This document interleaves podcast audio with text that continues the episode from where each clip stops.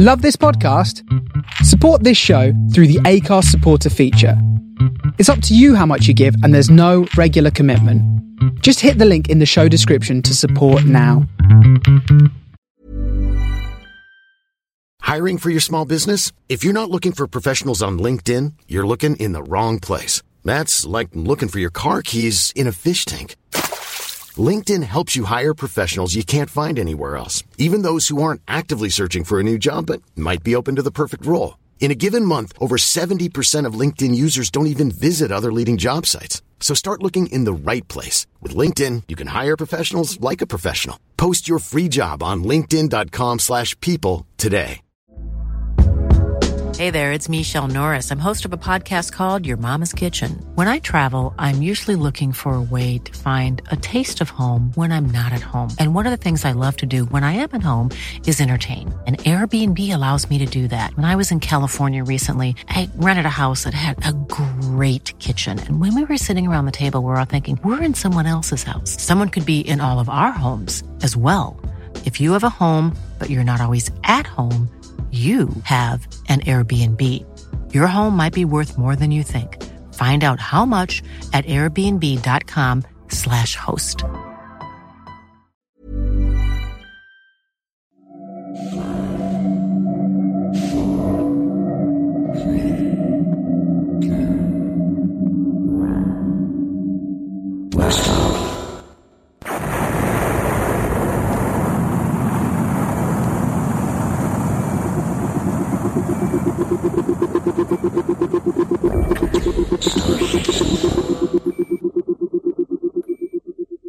This is the Starship Sofa. Everybody, welcome.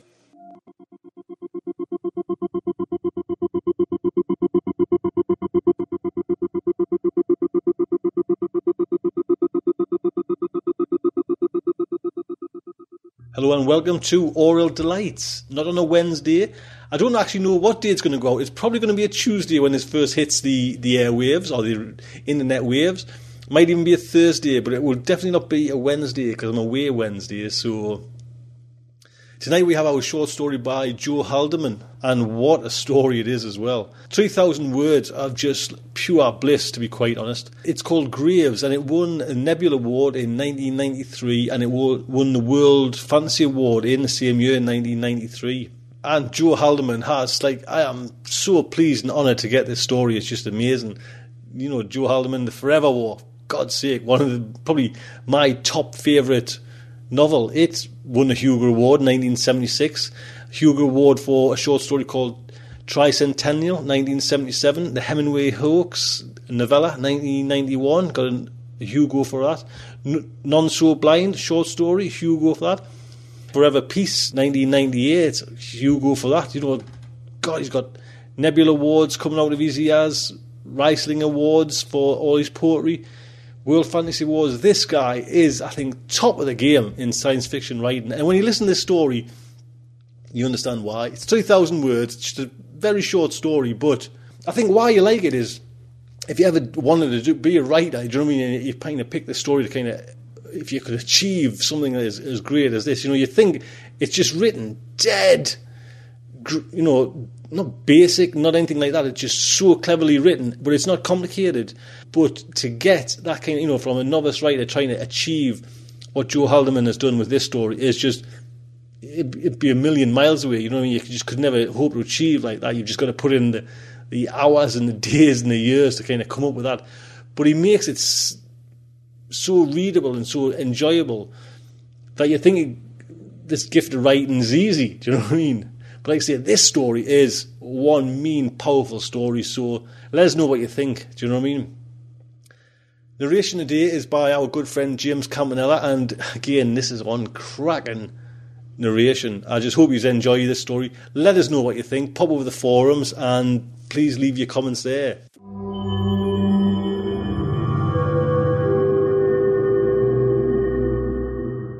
So without further ado, the Starship Sofa and her Aural Delights presents Graves by Joe Haldeman. I have this persistent sleep disorder that makes life difficult for me, but I still want to keep it. Boy, do I want to keep it. It goes back twenty years to Vietnam, to Graves. Dead bodies turn from bad to worse real fast in the jungle. You got a few hours before rigor mortis makes them hard to handle, hard to stuff into a bag. By that time, they start to turn greenish, if they started out white or yellow, where you can see the skin. It's mostly bugs by then, usually ants. Then they go to black and start to smell. They swell and burst. You'd think the ants and roaches and beetles and millipedes would make short order of them after that, but they don't. Just when they get to looking and smelling worse, the bugs sort of lose interest, get fastidious, send out for pizza, except for the flies, laying eggs. Funny thing is, unless some big animal got to it and tore it up, even after a week or so, you've still got something more than a skeleton, even a sort of face. No eyes, though. Every now and then we'd get one like that. Not too often, since soldiers usually don't die alone and sit there for that long. But sometimes. We'd call them dry ones. Still damp underneath, of course, and inside, but kind of like sunburned mummy otherwise. You tell people what you do at Graves Registration, Graves, and it sounds like the worst job the Army has to offer. It isn't. You just stand there all day and open body bags. Figure out which parts maybe belong to which dog tag. Not that it's usually that important. Sew them up more or less with a big needle. Count for all the wallets, jewelry. Steal the dope out of their pockets. Box them up. Seal the casket. Do the paperwork. When you have enough boxes, you truck them out to the airfield. The first week maybe is pretty bad, but after a hundred or so, after you get used to the smell and the god-awful feeling of them, you get to thinking that opening a body bag is a lot better than ending up inside one. They put Graves in a safe place. Since I had a couple of years of college, pre-med, I got some interesting jobs. Captain French, who was the pathologist actually in charge of the outfit, always took me with him out into the field when he had to examine a corpse in situ, which happened only maybe once a month. I got to wear a forty-five in a shoulder holster. Tough guy. Never fired it. Never got shot at. Except one time. That was a hell of a time. It's funny what gets to you. Stays with you. Usually, when we had one in situ, it was a forensic matter, like an officer they suspected had been fragged, or otherwise terminated by his own men. We'd take pictures and interview some people, and then Frenchie would bring the stiff back for autopsy, see whether the bullets were American or Vietnamese. Not that that would be conclusive either way. The Viet Cong stole our weapons, and our guys used the North Vietnamese A K forty-sevens when we could get our hands on them. More reliable than the M sixteen, and a better cartridge for killing. Both sides proved that over and over. Usually Frenchie would send a report up to division, and that would be it. Once he had to testify in court-martial. The kid was guilty, but just got life. The officer was a real prick. Anyhow, we got the call to come look at this in-situ corpse about five in the afternoon. Frenchie tried to put it off until the next day, since if it got dark, we'd have to spend the night out there. The guy he was talking to was a major, though, and obviously proud of it, so it was no use arguing. I threw some C's and beer and a couple of canteens into two rucksacks that already had blankets and air mattresses tied to the bottom, box of forty-five ammo, and a couple of hand grenades. Went and got a Jeep while Frenchie got his stuff together and made sure Doc Carter was sober enough to count the stiffs as they came in. Doc Carter was the one supposed to be in charge, but he didn't much care for the work. Drove us out to the pad, and lo and behold, there was a chopper waiting. blades idling. Should have started to smell a rat then. We don't get real high priority, and it's not easy to get a chopper to go anywhere so close to sundown. They even helped us stow our gear. Up, up, and away. I never flew enough in helicopters to make it routine. Con Tum looked almost pretty in the low sun and golden red. I had to sit between two flamethrowers, though, which didn't make me feel too secure. The door gunner was smoking. The flamethrower tanks were stenciled, "No smoking." We went fast and low out toward the mountains to the west. I was hoping we'd wind up at one of the big fire bases up there, figuring I'd sleep better with a few hundred men around me. But no such luck. When the chopper started to slow down, the blade's whir deepened to a wuck, wuck, wuck. There was no clearing as far as the eye could see. Think jungle canopy everywhere. Then a wisp of purple smoke showed us a helicopter-sized hole in the leaves. The pilot brought us down an inch at a time, nicking twigs. I was very much aware of the flamethrowers. If he clipped a large branch, we'd be so much pot roast. When we touched down, four guys in a big hurry unloaded our gear and the flamethrowers and a couple of cases of ammo. They put two wounded guys and one client on board and shooed the helicopter away. Yeah, it would sort of broadcast your position.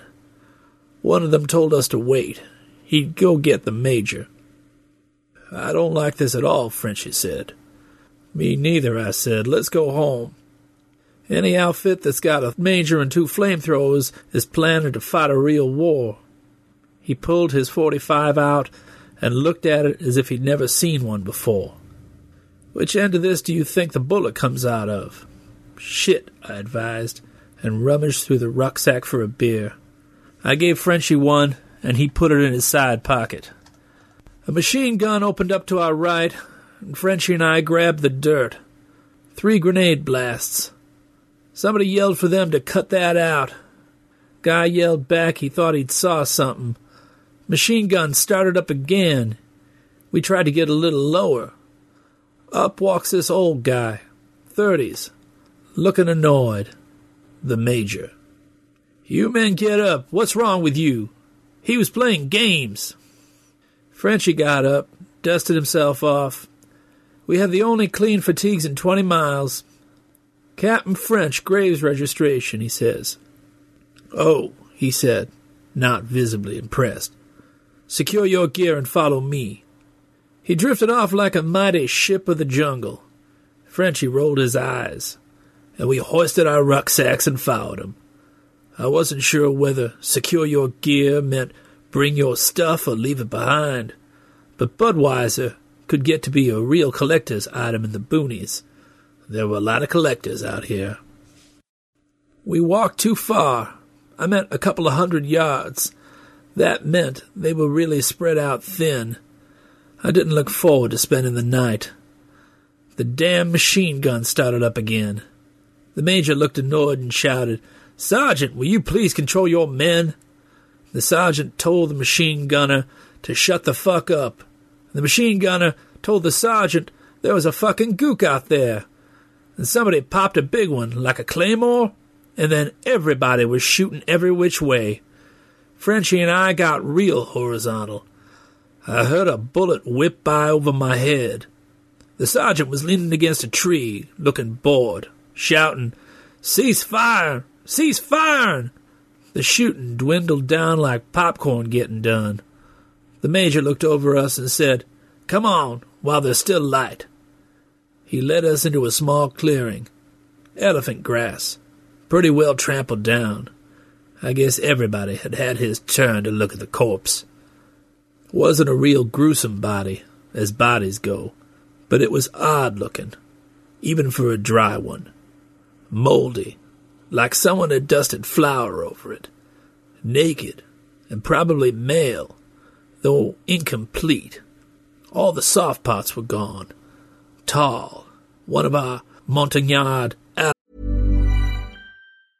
I'm Sandra, and I'm just the professional your small business was looking for. But you didn't hire me because you didn't use LinkedIn Jobs. LinkedIn has professionals you can't find anywhere else, including those who aren't actively looking for a new job, but might be open to the perfect role, like me.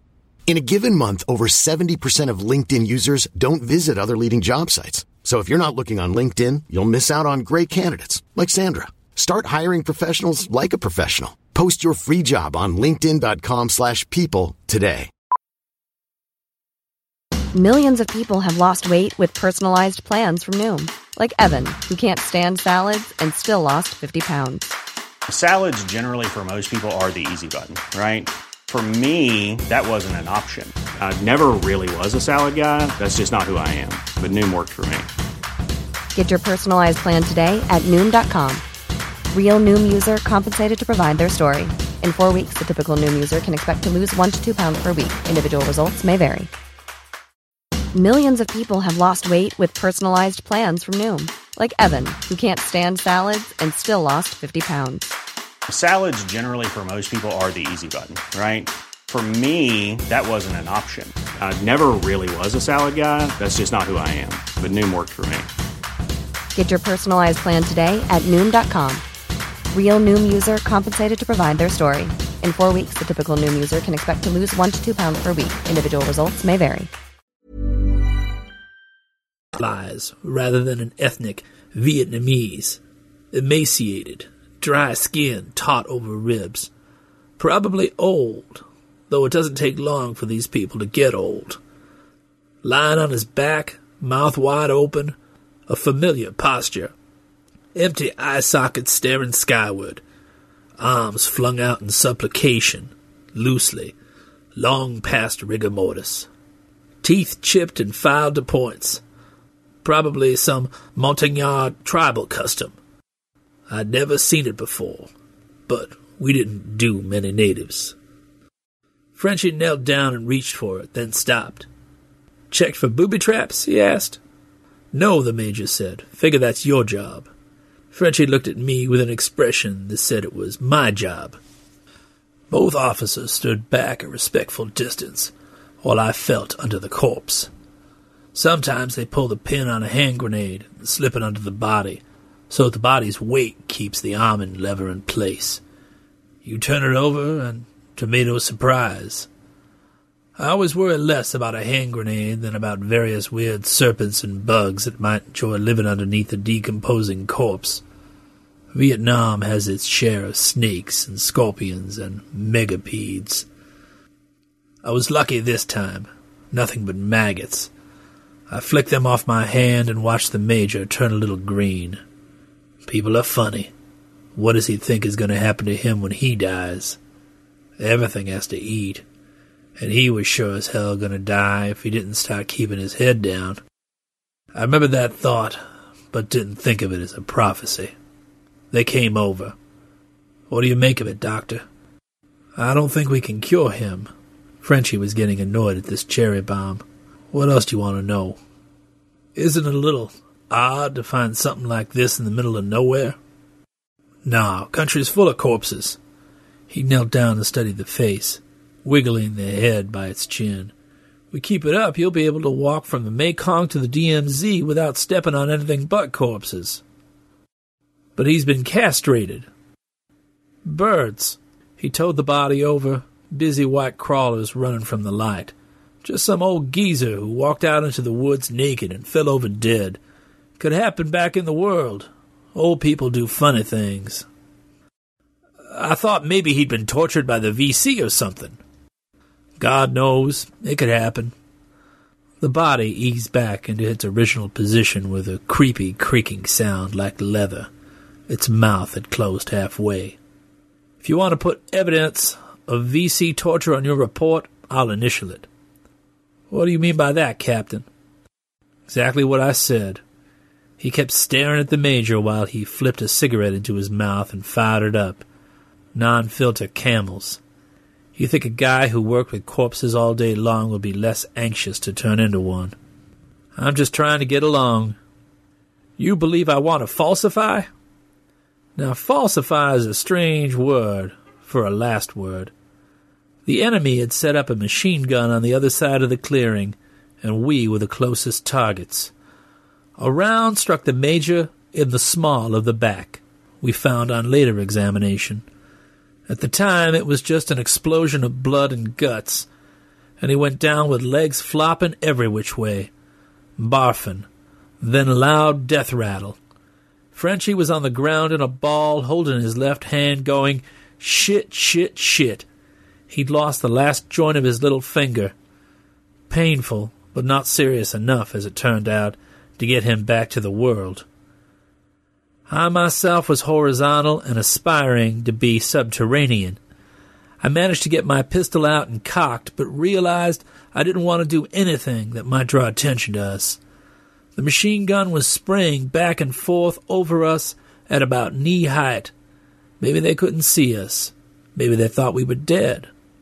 I was scared shitless. "Frenchie," I stage whispered, "we've got to get out of here." He was trying to wrap his finger up in a standard first aid pack gauze bandage, much too large. "Get back to the trees." "After you, asshole. We wouldn't get halfway." He worked his pistol out of his holster but couldn't cock it, his left hand clamping the bandage and slippery with blood. I armed it for him and handed it back. "These are going to do a hell of a lot of good. How are you with grenades?" "Shit. How do you think I wound up in Graves?" In basic training, they'd put me on K P whenever they went out for live grenade practice. In school, I was always the last person when they chose up sides for baseball, for the same reason, though to my knowledge, a baseball wouldn't kill you if you couldn't throw it far enough. I couldn't get one halfway there. The tree line was about sixty yards away. Neither could I, with this hand. He was a lefty. Behind us came the poink sound of a sixty millimeter mortar, and in a couple of seconds there was a gray smoke explosion between us and the tree line. The machine gun stopped, and somebody behind us yelled, "Add twenty!" At the tree line we could hear some shouting in Vietnamese and clanking of metal. "They're going to bug out," Frenchie said. "Let's dee-dee." We got up and ran, and somebody did fire a couple of bursts at us, probably an A K forty-seven. But he missed, and there was a series of poinks and a series of explosions pretty close to where the gun had been. We rushed back to the L Z and found the command group, about the time the firing started up again. There was a first lieutenant in charge, and when things slowed down enough for us to tell him what had happened to the major, he expressed neither surprise nor grief. The man had been an observer from the battalion, and had assumed command when the captain was killed that morning. He'd take our word for it that the guy was dead. That was one thing we were trained observers in, and not send a squad out for him until the fighting had died down and it was light again. We inherited the major's hole, which was nice and deep, and in his rucksack we found a dozen cans of real food and a flask of scotch. So as the battle raged through the night, we munched pâté on Ritz crackers, pickled herring and sour cream sauce, little Polish sausages on potty rye with real French mustard. We drank all the scotch and saved the beer for breakfast. For hours, Lieutenant called in for artillery and air support, but to no avail. Later, we found out the enemy had launched coordinated attacks on all the local airfields and special forces camps, and every camp that held P O Ws. We were much lower priority. Then, about three in the morning, Snoopy came over. Snoopy was a big C one thirty cargo plane that carried nothing but ammunition and Gatling guns. They said it could fly over a football field and put a round into every square inch. Anyhow, it saturated the perimeter with fire, and the enemy stopped shouting. Frenchie and I went to sleep. At first light, we went out to help round up the K I As. There were only four dead, counting the major, but the major was an astounding sight, at least in context. He looked like a cadaver left over from a teaching autopsy. His shirt had been open, and his pants had been pulled down to his thighs. The entire thoracic and abdominal cavities from the esophagus to testicles, rib cage like blood-streaked fingers sticking rigid out off sagging skin, and there wasn't a sign of any guts anywhere, just a lot of dried blood. Nobody had heard anything. There was the machine gun position not twenty yards away, and they'd been straining their ears all night. All they heard was flies. Maybe an animal feeding very quietly. The body hadn't been opened with a scalpel or a knife. The skin had been torn by teeth or claws, but seemingly systematically, throat to balls. And the dry one was gone. Him with the pointed teeth. There is one rational explanation. Modern warfare is partly mindfuck, and we aren't the only ones that do it. Drop an unlucky card, invoking magic and superstition. The Vietnamese knew how squeamish Americans were, and would mutilate bodies in clever ways. They could also move very quietly. The dry one? They might have speared him away just to fuck with us, show what they could do under our noses. And as for the dry one's odd mummified appearance, the mold, there might be an explanation. I found out that Montagnards in that area didn't bury their dead. They put them in a coffin made from a hollowed-out log and leave them above ground. So maybe he was just a victim of a grave robber. I thought the nearest village was miles away, like twenty miles, but I could have been wrong. Or the body could have been carried that distance for some obscure purpose. Maybe the V Cs set it out on the trail to make the Americans stop in a good place to be ambushed. That's probably it. But for twenty years now, several nights a week, I wake up sweating with a terrible image in my mind. I've gone out with a flashlight, and there it is, the dry one, scooping steaming entrails from the major's body, tearing them with its sharp teeth, staring into my light with black, empty sockets, unconcerned. I reach for my pistol, and it's never there. The creature stands up, shiny with blood, and takes a step toward me. For a year or so, that was it. I would wake up. Then it was two steps, and then three. After twenty years, it's covered half the distance, and its dripping hands are raising from its sides. The doctor gives me tranquilizers. I don't take them. They might help me stay asleep.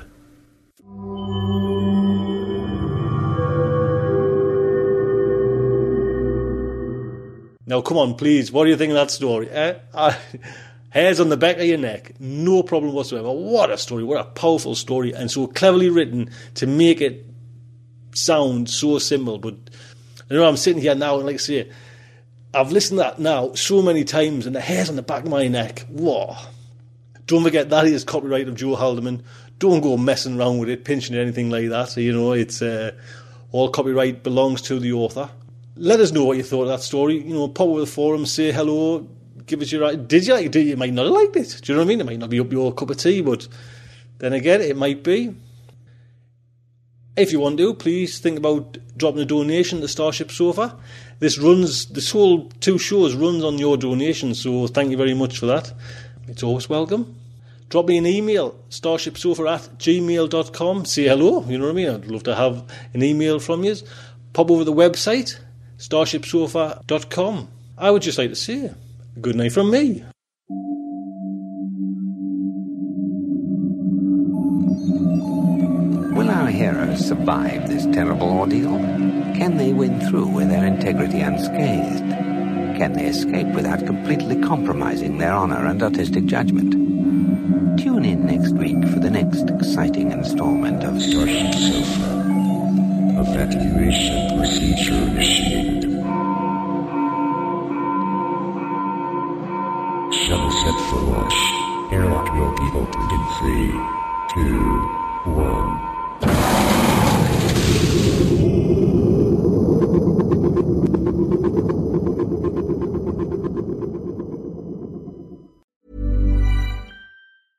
Even when we're on a budget, we still deserve nice things. Quince is a place to scoop up stunning high-end goods for fifty to eighty percent less than similar brands. They have buttery soft cashmere sweaters starting at fifty dollars, luxurious Italian leather bags, and so much more. Plus, Quince only works with factories that use safe, ethical, and responsible manufacturing. Get the high-end goods you'll love without the high price tag with Quince. Go to quince.com slash style for free shipping and three sixty-five day returns. When you make decisions for your company, you look for the no-brainers. And if you have a lot of mailing to do, Stamps dot com is the ultimate no-brainer. It streamlines your processes to make your business more efficient, which makes you less busy. Mail checks, invoices, legal documents, and everything you need to keep your business running with Stamps dot com. Seamlessly connect with every major marketplace and shopping cart. Schedule package pickups and see your cheapest and fastest shipping options from different carriers. With rates up to eighty-nine percent off U S P S and U P S rates. And with the Stamps dot com mobile app, you can take care of mailing and shipping wherever you are. Make the same no-brainer decision as over one million other businesses with Stamps dot com. Sign up with code PROGRAM for a four week trial, plus free postage and a free digital scale. No long-term commitments or contracts. That's stamps dot com. Code PROGRAM.